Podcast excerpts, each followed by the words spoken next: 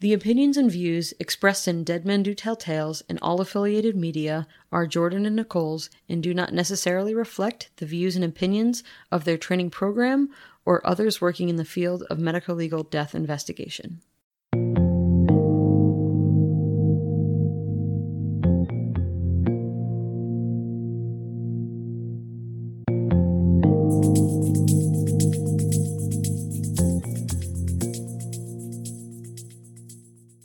Hey everyone, Welcome to Dead Men Do Tell Tales. a podcast about forensic pathology related topics. I'm Nicole Kroom, And I'm Jordan Taylor. and we're both pathology residents who are going into forensic pathology. And sorry, this one's gonna be a little bit late coming out, guys. Um, so always everything's always crazy. Always beginning of the so for residents, the beginning of our new year starts on July first. So Traditionally, which we still keep. I know a lot of like other programs come back two weeks earlier than that. yeah, but like if you want to time you're going to the hospital, right, July first ish is when all the new residents and interns will be starting. Things always just get thrown off when you have a whole new group of people in there, orientation and all that stuff. So Especially in the midst of a pandemic. Yeah, that doesn't help. No. A lot of Zoom. Yeah. Speaking of being in the middle of a pandemic and a cultural uprising, yes. we kind of gave a teaser a couple weeks ago. Yeah. So our episode today is going to be about in custody deaths. So, what is the definition of an in custody death? The National Association of Medical Examiners has a pretty comprehensive definition uh, with four parts. So, one, deaths that occur under the perceived or physical control or restraint of a law enforcement officer, a correctional officer, or an authorized employee or agent of a district juvenile secure facility or youth residential facility, including being in pursuit, under arrest, in the process of being arrested, detained, or in the process of being detained. So even though it sounds like somebody who's just in a facility, it's also during the process of being arrested. Um, which brings us to number two being incarcerated in, committed to, or on work release from a jail or correctional facility or a psychiatric hospital. Three, committed to a juvenile secure facility. Or four, which I, you know, w- which makes sense, but I didn't think of judicial executions. Yep. So the kind of summary of that, in, uh, in slightly fewer word, it's a death of a person in the custody of police, other authorities, or in prison. So from the second that they start to arrest you through the process until you're in prison. And because we're going to be using these terms throughout, I just wanted to quickly define what jail versus prison is. And so jail, jail is a place for those awaiting trial or held for minor crimes. Versus prison is a place for convicted criminals of serious crimes. So jail is kind of like the lesser of the two, and prison is the more serious place to be. And then I'm going to quickly give a list of kind of the ways that you can die, the, or the ways that people generally die in custody. And briefly, cause versus manner, because this will become important. So, cause of death is a specific disease or injury leading to death. So, pneumonia, car accident, the specific thing that leads to your demise. Versus manner is one of five broader categories that these causes of death fit into. It's the how of why you died. A cause of death could fit into multiple manners of death, mm-hmm. like you died of a gunshot. That could be a homicide, a suicide, an accident, or undetermined. Sorry, the other one in that is natural, which one can argue that it is the natural course of depression that leads to something like that. So I'm sure there is some argument that could be made that a gunshot could be natural in that series, but we, it is defined as suicide as far as we're concerned. But a lot of different causes can come from many manners. So I'm going to list some ways that people die. Some of them are causes and some of them are manners. But these are just the more common ways that people die in custody. One that is going to take a prime spot today is homicide by members of the police, homicide by other inmates, secondary to psychological or physical abuse.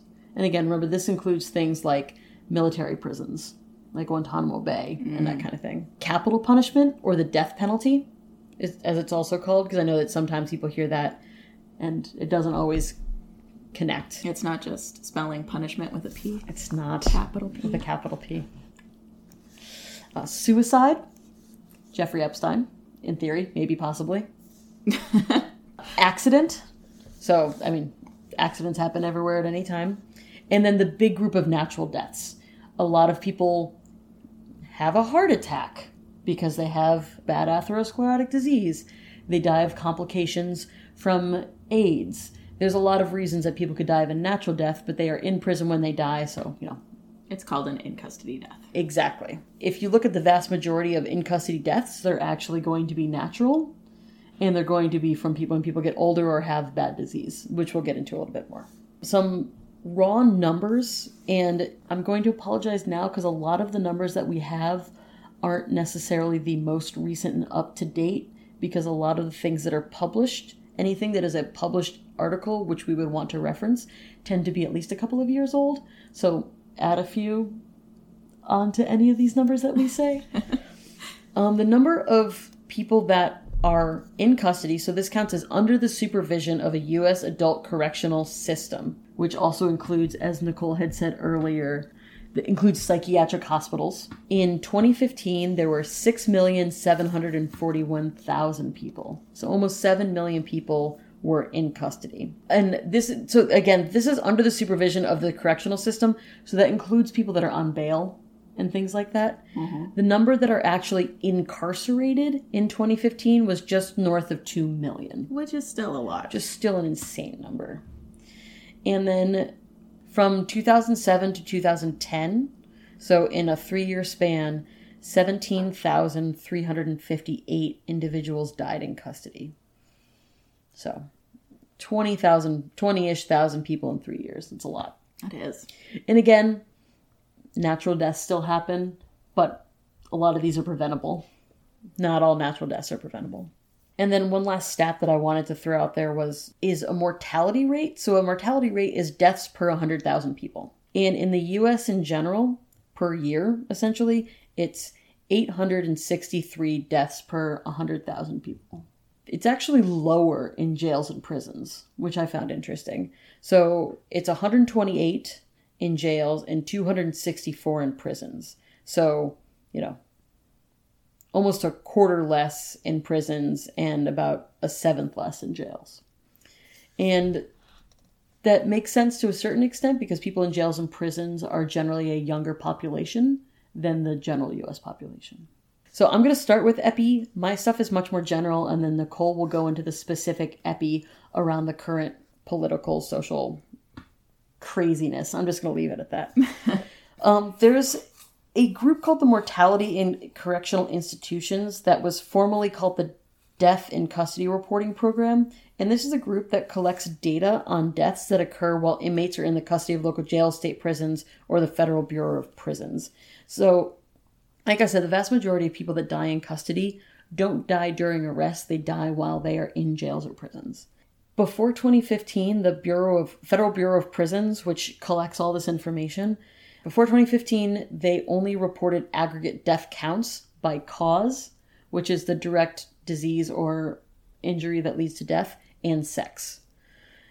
After 2015, they started submitting detailed data about each prisoner's death. So we got more granular data after 2015, but I still have a lot of pre 2015 data that tells me that told me a lot of information. And again, I'm going to say one more time a lot of this data is from a while ago. The majority of my data is from 2001 to 2007. So it has been 10 years, a little over 10 years. So, but it has been pretty steady throughout this period. So I think it reflects the current state pretty well. The group is called the Bureau of Justice Statistics. They're the ones that publish they have a little thing at the top that says 40 years of statistics. Hmm. Essentially, they're collecting a lot of this information. The first thing I wanted to say was all cause mortality. So that's, you know, grouping these things into larger categories. Pretty steadily from 01 to 07, about 80 to 85% of people died from illness.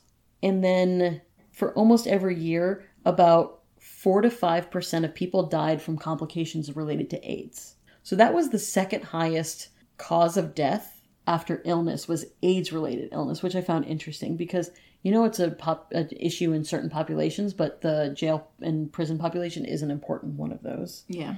So did they not? They didn't include AIDS under illness. No, I don't think so. They separated that, separated that, okay. out. Um, and then suicide was about six to seven percent. Okay, so I lied. AIDS was third.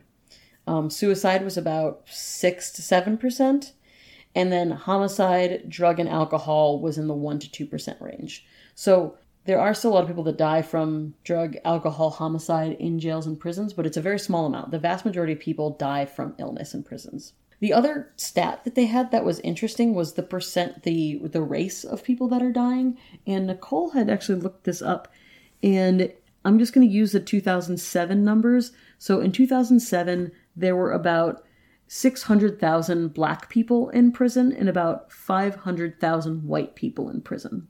So yeah, in prison. And per this uh, report, about 50% of people that died in prisons in 2007 were white. So there were more black people in prison than white people in prison, but about 50% of people were white that died, and about 35% of people were black that died.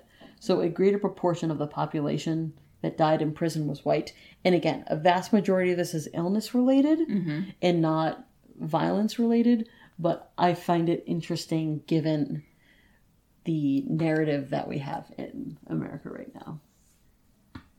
And I, I think it, I think it's important to note.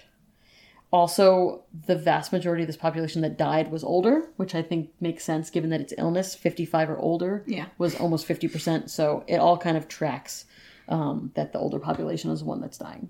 They also broke out the percent of race that died for the particular causes of death. And the only one where the black population was greater than the white population was for AIDS related deaths, which about 70% of the AIDS related deaths were seen in black people, and about 20% were seen in white people, which was the next highest number, and then 11% in the Hispanic population. So everything else, whites generally were were um, ahead. There's no winning in the death race, guys. I found it interesting that the one that it was flipped was for AIDS related deaths. Yeah. And then I'm going to kind of lead into what Nicole's going to talk about by talking about some general numbers for arrest related deaths, which the the rest of this podcast is pretty much going to be focused on. And again, this is earlier, so this is from 03 to 06. The percent of arrest related deaths by cause of death, more than half of them, 57%, were determined homicide by law enforcement. So the majority of arrest related deaths are homicides, which I don't think anybody is surprised by. A little more than 10% is drug or alcohol intoxication. Again, not too surprising. And then actually about 11% are suicides, which I find interesting because you would think that that is something that you would try to stop. I mean, I get, I mean, sure it's hard to at many times, but Right. not something I think of. And then accident, illness, and unknown are lower. But the vast majority of arrest related deaths are homicides by law enforcement. And again, when you look at arrest related deaths by race, from 03 to 06, 43% were white and 32% were black. So there are still more white people that die from arrest related deaths than black people, but it definitely doesn't paint the whole picture, which like just by the raw numbers it doesn't paint the I guess that's what my point is with all of this. Yeah. These are the raw numbers, but it doesn't tell you everything. And either way, nobody should die from law enforcement while they're getting arrested. that that's the that's the takeaway here. That's always that's, That's never okay. but it's just in, I just found when I was researching this, I found the numbers interesting, and I wasn't expecting that. Yeah. And this is a, I know it's a reported information from jails and prisons, and there is definitely places that do not report their deaths as they are supposed to. There is a study that shows that, you know, there are somewhere between, I would say, like a quarter to half of these aren't reported that are then reported by medical examiners and then get fed back through the system on kind of a double check. But the amount of reporting is interesting. Yes. Yes. Yeah. So, given the current climate around racial injustice, my statistics were focused mostly on the use of force deaths that occur. So, there is a national use of force data collection, and it's a national data set that was established by the FBI, but they just opened it in January of 2019. Okay. And it contains data from only about 40% of uh, US law enforcement officers because data submission to this database is voluntary and it's not collected in any sort of systematic or standardized way. So I wanted to just preface my statistics come a lot from databases that the media has actually generated by looking at media reports of police related fatalities. Okay. So, what do we know? And this is again mostly based on media databases. Nationally, about a thousand civilians are killed each year by law enforcement officers. And that include that's just arrest related. I think it's just arrest related, but you know, I'm not entirely sure. Okay. No worries. And Vice News obtained data on both fatal and non fatal shootings from 50 of the country's largest local police departments. And they found that for every person shot and killed between 2010 and 2016, officers shot at two more people who survived. Oh wow. So the actual number of civilians that are shot by the police each year is likely to be upwards of 3,000. Too many. Yes. And by Shot at or shot by? shot by the police. Shot by. Okay. Yes. So, by one estimate, black men are 2.5 times more likely than white men to be killed by police during their lifetime. Uh, in another study, black people who were fatally shot by police seem to be twice as likely as white people to be unarmed. Okay. And based on information from more than 2 million 911 calls in two US cities, one study concluded that white officers that are dispatched to black neighborhoods fired their guns five times as often as black officers dispatched for similar calls to the same neighborhoods. Wow. Yes. And that's all national, but even locally in our supposedly very hippy dippy city, only one in 10 San Franciscans is black, but nearly one in two uses of police force in the city last year involved a black person. And I hate statistics. Yes, statistics. They're so fun. So that's what I had for the US. I had a couple things from other countries, Okay. but you said you had some more data from the US. I think the only other thing that I have from the US is arrest related deaths by most serious offense, Ah. which I thought was interesting. So, more than 50%, 57% were associated with violent offenses. So, this is somebody that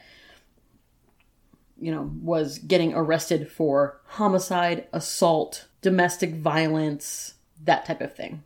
57%. And then about 7% were for property offenses, so like burglary or larceny. Did I say that five times fast? um, and then drug offenses were about 7% as well. And then public order offenses were almost 15%. So those are things related to weapons, obstruction of justice, traffic violations. 1.8% of deaths, of arrest related deaths, were from traffic violations. 1.8. 1.8%. Almost two in a hundred arrest related deaths were for traffic violations. Why do you have your gun out if you're stopping somebody who sped through a red light? The one that I find the most offensive is when no criminal charges were intended. Yeah. It's almost 4% of arrest related deaths were for when no criminal charges were intended. So that's mental health transport, medical transport, or unspecified. What? So that, my best guess for some of these are caregiver was in danger. Mm. My best guess could very well be something else. But one of the things I I was an EMT, and there were several times when we had to transport somebody that was under arrest, and there was a cop sitting in the back of the ambulance with me. Right. Because one, they're under arrest, so they need to be under police supervision, and two, they want to protect you. Is the theory. Um, But, you know, a lot of the times these people were intoxicated or something and they shouldn't go to jail. They should go to a hospital. Yeah. And so I'll talk about that a little bit later too for some of the um, unexpected deaths in custody and what those end up being. But yeah, it's it's interesting. Okay. Yeah, the the only reason why I had a couple of globally things was because the contrast is just so stark. Oh, I so can't even imagine. Australia keeps a tally of its approximately five civilian deaths at the hands of the police per year. Oh, Five compared to a thousand. well done, Australia. I will tell you. I will say that much. using a central government database. So they have all of their data in one place, and I think it's mandatory. So, unlike here where it's voluntary and it's kind of scattered throughout all of these different databases, Australia keeps track of its five. and then, similarly, in the United Kingdom, an independent inquiry is initiated every time a police officer is involved in a shooting. So it doesn't take place by, you know, the people in the department that the Yeah. officer is coming from. And uh, Terry Goldsworthy, a criminologist in Queensland, Australia, said that part of the explanation for this might be that generally when a police officer pulls up to a car in Australia, they don't expect someone to be armed. Yes. So in the US, we have very liberal gun laws compared to a lot of other countries. And so some people attribute the amount of police homicides every year to the fact that police, you know, here they're scared because Yep. somebody is more likely to have a gun than they are in Australia. Yeah. Um, the last thing I want to say, there was this one study by Southall et al., and this is an assistant medical examiner out of Maryland, I believe. And they looked at factors generally present in sudden, unexpected, and initially inexplicable deaths occurring in police custody in the USA. So these are things that people died in custody and they aren't sure why. And this includes um, arrest related. And they said that for the vast majority of these, there are no signs at autopsy. And that when they look into the backstory, there were, and the final cause, that there were two big categories. One was behavioral. So the decedent was acting erratic or violent, like irrational or aggressive, or there mm-hmm. was a physical struggle. Again, there were still often no signs at autopsies, but that was one of the big categories.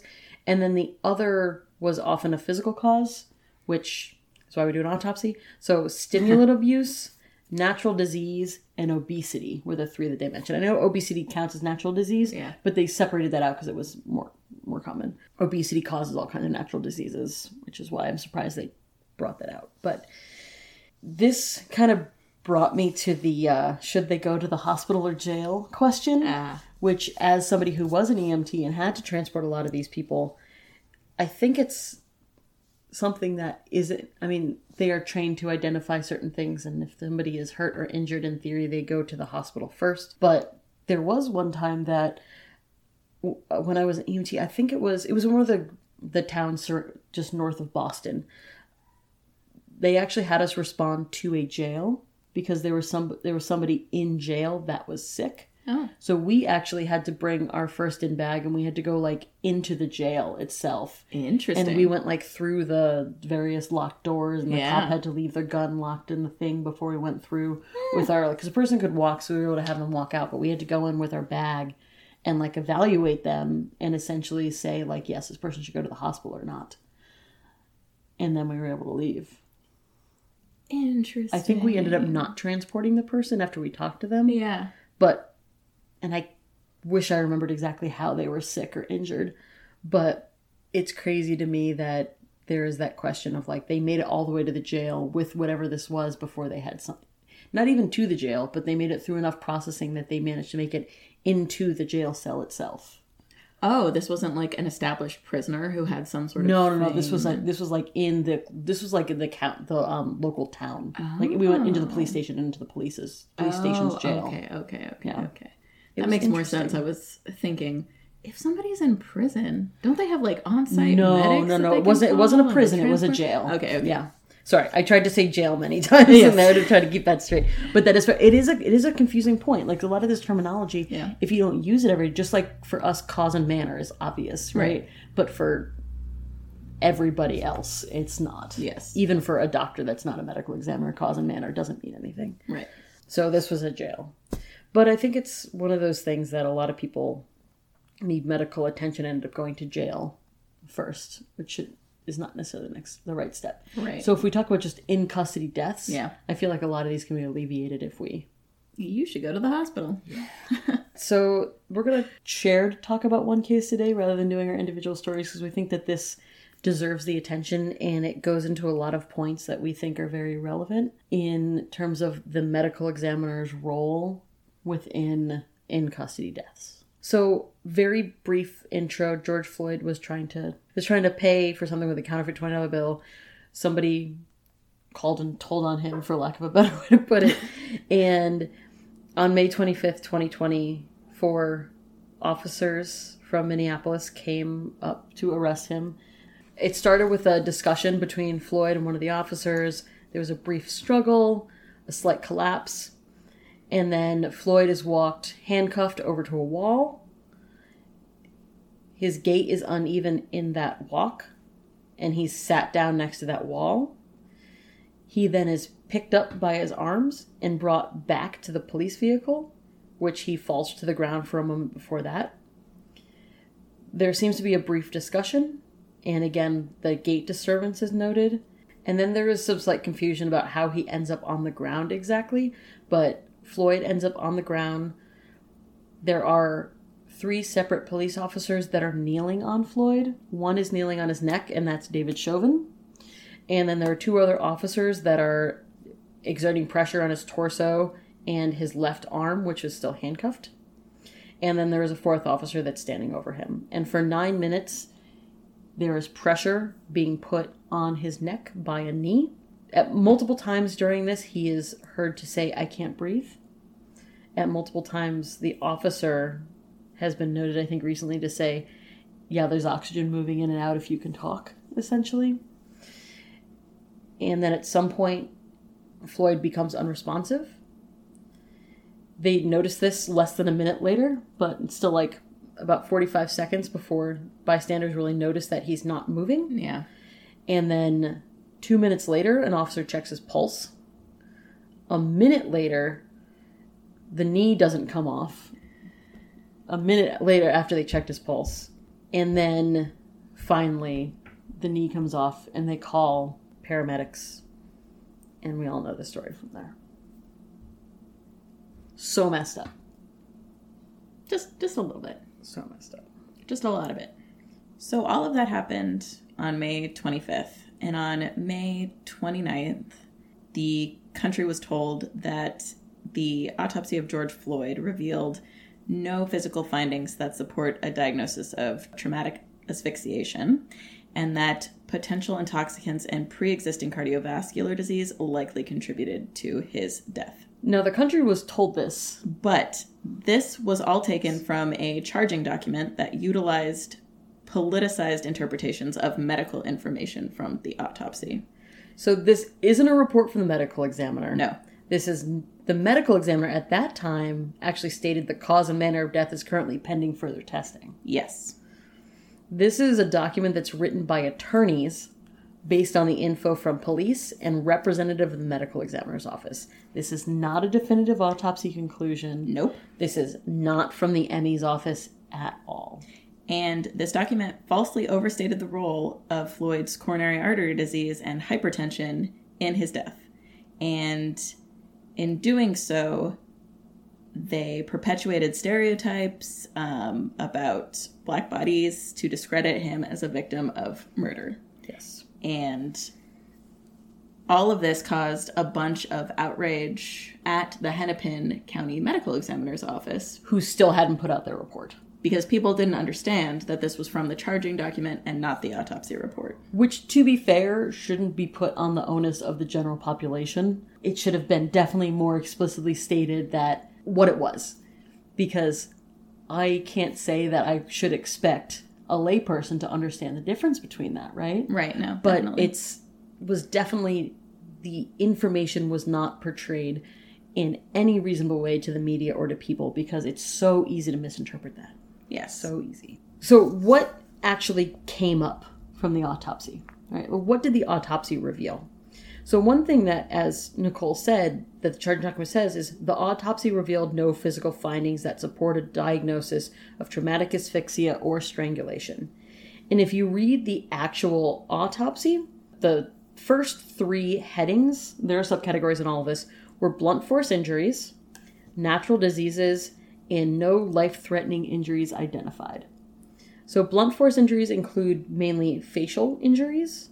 So, forehead, face, upper lip, shoulders, hands, elbows, legs, as well as some pattern contusions on the wrist consistent with handcuffs.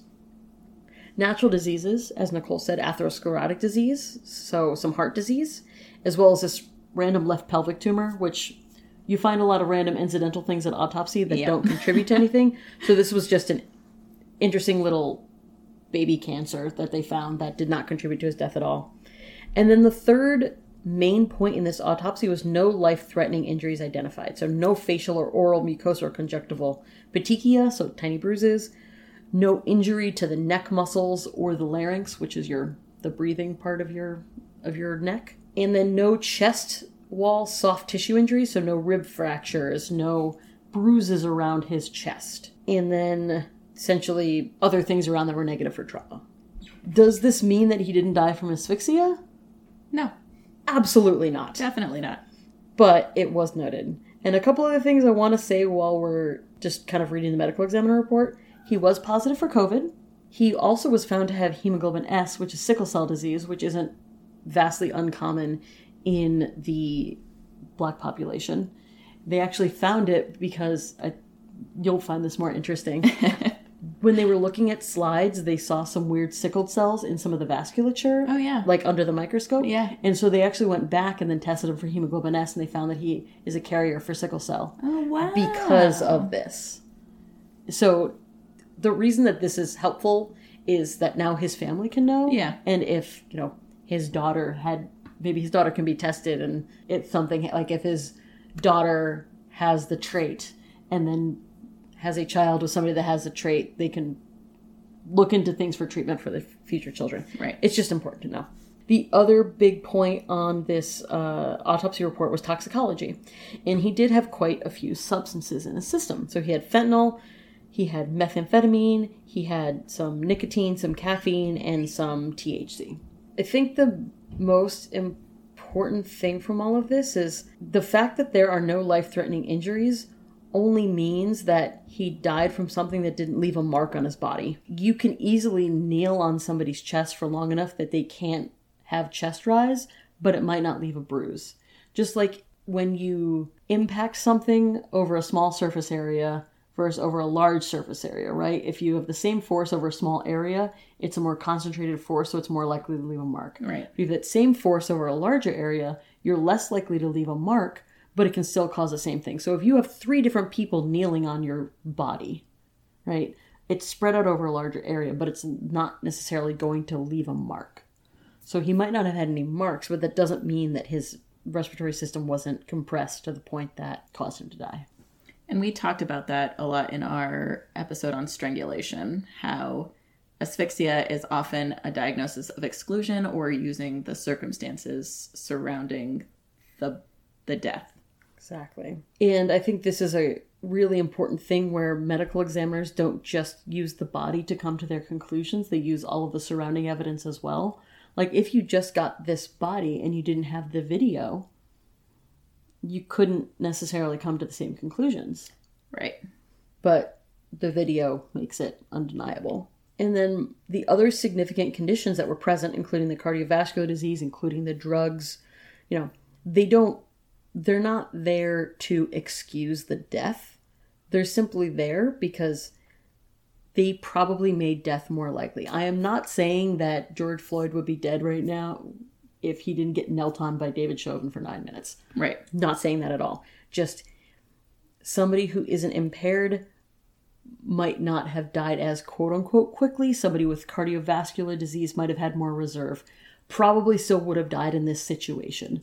But this extra information is just given so we have all of the information and to say that, you know, they likely contributed in some small amount to his death, not that they caused it in any way. And secondary conditions contributing factors like these are listed for all types of deaths and all autopsies. So it's not like a unique situation. Mm-hmm. It's just given all of the media coverage and everything, these things are then taken out of context and made Yes. to seem more important. So one important part from that video was George Floyd multiple times said, I can't breathe. And it was said back, multiple people said like, Well, you can obviously breathe if you can say that. But I can't breathe doesn't mean that there's no air moving into the lungs. It can mean a lot of things. It can mean that your respiratory muscles are getting tired, so it's harder for you to breathe. It could be that the blood flow into your lungs isn't going as well. You have three people kneeling on you, cardiac return, so getting that blood back into your heart and into your lungs, it's not happening as well.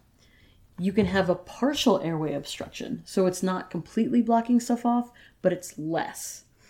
And then the other big one is acidosis, where you, essentially you're have a buildup of acid, so your brain registers all of these things as I don't have enough oxygen, and that results as I can't breathe. And remember, oxygenating has two parts. You need to get air in and out, and you need to get blood round and round. And if you aren't doing both of those things, you're not adequately oxygenated. So he was able to move a little bit of air in and out. He was able to get a little bit of blood round and round, but between all these factors, both weren't happening.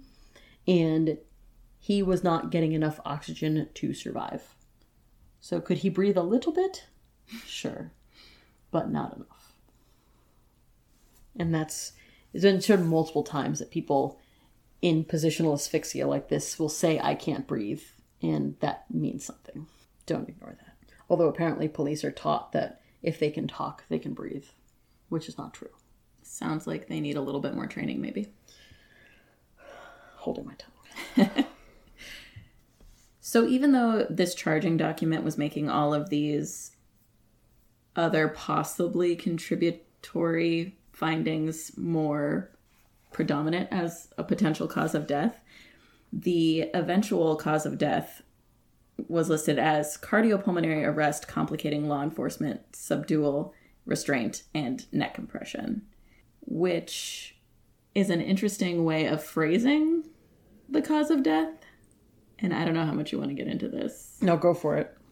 like at least i have always been taught that cardiopulmonary arrest is not a cause of death that is a mechanism and it is the end Oh. mechanism of all causes of death and there was this very kind of emotional article that came out about the gaslighting of america in terms of the way that the cause of death for these kinds of cases where black men are killed by police are listed mm-hmm. Okay. so this phrasing is pretty kind of passive and like listing the cardiopulmonary arrest first is just like a very odd way Yes. of writing the cause of death statement. And there are kind of mixed views in the field based on what happened after this came out on the NAME list serve. One very strong voice in the field, um, Dr. Roger Mitchell, he's the chief medical examiner of Washington, D.C., and he is considered like an expert in police related homicide and deaths caused by injury and other preventable diseases. He has talked a lot about this and how like many in the field wouldn't have written it up in the same way um, because he's quoted as saying we need to be clear what we're emphasizing in the diagnosis and that emphasis should be intentional. So from what the world has seen we know that george floyd's intoxication or his heart condition played absolutely no part in his death. But like the way that the cause of death statement is phrased it's not as definitive as it could have been. Yes. I guess the thing that I that I'm curious about is if you pulled a bunch of pathologists, forensic pathologists, what would people have signed it out as? I mean, manner is homicide. Nobody's arguing that. right Manner is definitely homicide. But would it be asphyxia? Secondary to, or asphyxia, subdual, restraint, and neck compression by law enforcement? yeah would it be acidosis i think the the question is we don't exactly know what the disease or injury was leading to it specifically. Well, but even then, So- cardiopulmonary arrest and acidosis are mm-hmm. both mechanisms. Yes, no, I'm not saying that they're that that's right. I'm just saying I'm curious what people are going to say. Right. Well, and then the thing is that, I mean, we've said this, that his underlying cardiovascular disease and drug intoxication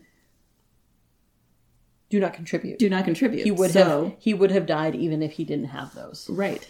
So He then, would still be alive today if he was not restrained by law enforcement kneeling on his neck for nine minutes. right. So then his definitive cause of death is, Is- asphyxia due to neck compression or chest compression, what, however you want to say it, by law enforcement. Due to restraint and yeah, Yeah. restraint and neck compression. So asphyxia. asphyxia.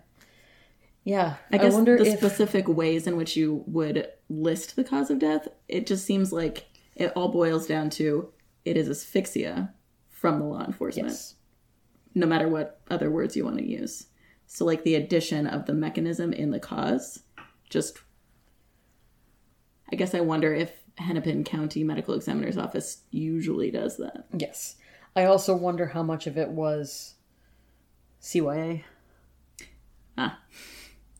So one thing I think this is a good time to go into this is there was when the first charging document came out and gave their brief summary thing, there was also this report by a second person that did an autopsy on George Floyd. Mm-hmm. So the first autopsy that is performed by a forensic pathologist, be it a medical examiner or part of a coroner's office, is the only independent autopsy. The first legally mandated autopsy is independent. Forensic pathologists are paid by the state or the county that they work in, but they are not hired by the state to protect the state. They are working for the people within the county. So, and again, not every system's perfect. There- Most are not. most are not. But the medical examiners are not naturally in favor of one person versus the other. Verse this second autopsy by Dr. Michael Baden, who is very well known to have done several very high profile autopsies. He was actually paid by the family. And I'm not saying that his conclusions were incorrect. I'm just saying that a second autopsy is paid for by a certain person and forensic pathologists i like to think as my future colleagues would all do it independently and come to the proper conclusions no matter what. But the second autopsy doesn't get some of the things that the first autopsy gets. So the first autopsy gets to do a good external exam. They get to see all the organs in the right place. They get to see the actual bullets not in this case but like if there are bullets they would get to see where they actually are. They would get to see the entire organ one of the things that people often do in a strangulation case is they keep the neck block, which is the larynx and pretty much the the breathing tube, for lack of a better way to put it. I love when you call the larynx the breathing tube. It fills my heart with joy. I try. I mean, not much else does these days, but you calling it the breathing tube does. So likely, Dr. Um, Andrew Baker, who is the chief medical examiner of Hennepin County Medical Examiners, retained some tissue. They probably retained the trachea. They probably retained part of the heart. This is something that the second autopsy would not necessarily be able to see. Now, generally, there are a lot of good photographs that are taken during the first autopsy, so there is, or there are things to look at. But there are multiple times when a second autopsy sees something on the body and they might interpret a scalpel nick as an injury, for example. Hmm. And unless things are documented perfectly, that first autopsy is the only one that is getting to see everything together. So, Dr. Michael Baden made his statement around the same time the charging documents were released. And he said that, you know, this was a homicide and this person died of asphyxia. Versus Dr. Andrew Baker did not come right out and say that this person died of asphyxia. But it's important to know that that first autopsy is the only independent one, and then every subsequent autopsy some are done by law enforcement offices still, but most are done hired by somebody independently, which one would like to hope would remain unbiased, but it is harder when you are getting actively paid by somebody for that. Although I do want to add that we've talked about this before medical legal death investigation offices are often supremely underfunded. Yes. And there's not a whole lot of standardization in the industry, which is super unfortunate. Um, and many departments actually work closely with, if not under the supervision of law enforcement. So we've talked about sheriff coroner's offices, Yes, where the that's medical true. examiner is appointed under the sheriff coroner, which there's a conflict of interest there, clearly. So there have been efforts to fully disentangle death investigators from police before, and not a lot of those get passed through because not many people know about them, not many people understand why they're important. Uh, but there was a survey of medical examiners that found that 22% of death investigators have experienced pressure from political officials to change findings in an investigation. So even though it's like the first autopsy and it's through this like supposedly independent system, there is still pressure because they're getting their information from law enforcement, maybe. Yeah. Or they work closely with law enforcement because if there's a homicide, law enforcement sometimes attends the autopsy. And so, you know, they're people that you get to know. Yes. So, like one in five people, one in five death investigators have experienced pressure. And this kind of goes into that San Joaquin issue where Yes. the sh- the coroner was the one that determined that manner of death. So that's the homicide, accident, suicide, natural, or undetermined. So if somebody dies, has an in custody death, and this was this particular incident with San Joaquin were in custody deaths. There were people that were dying at the hands of law enforcement officers. And the medical examiner wanted to call them homicides because they died at the hands of the law enforcement officer. But the coroner ended up classifying them as accidents because it was an accident that happened in the course of subduing a of a decedent. And medical examiners are doctors, forensic pathologists are doctors that are trained for this. Coroners are not necessarily doctors that are trained for this. So cause and manner are different, and manner is not always determined by a doctor, which is scary. And homicide does not mean murder. Right, exactly.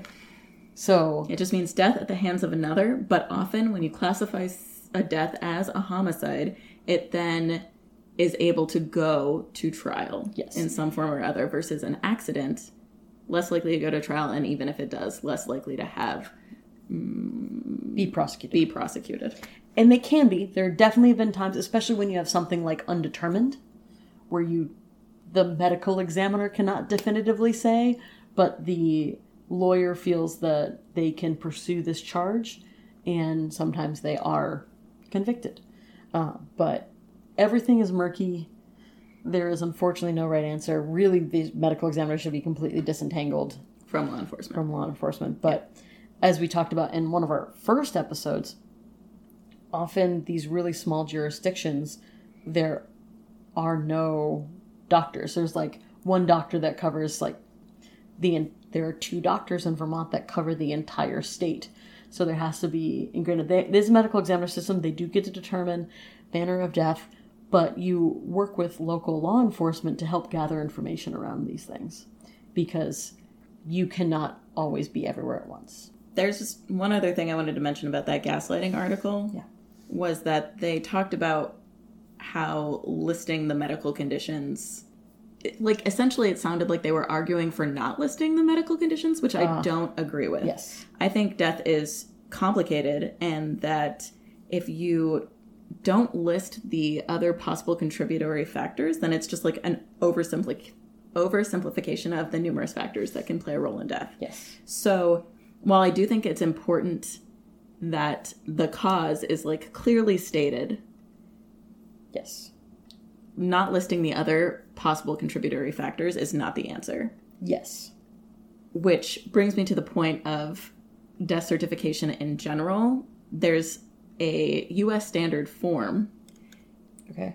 for death certification that's, you know, like here's the decedent's information, um, what's the cause of death, all of this stuff. Yes. So, one of the reasons why we don't have good data on in custody deaths is because the way in which you list that this was an in custody death is very variable from office to office. Very variable. Yes. So in this case, they wrote in the cause of death statement that it was law enforcement were involved.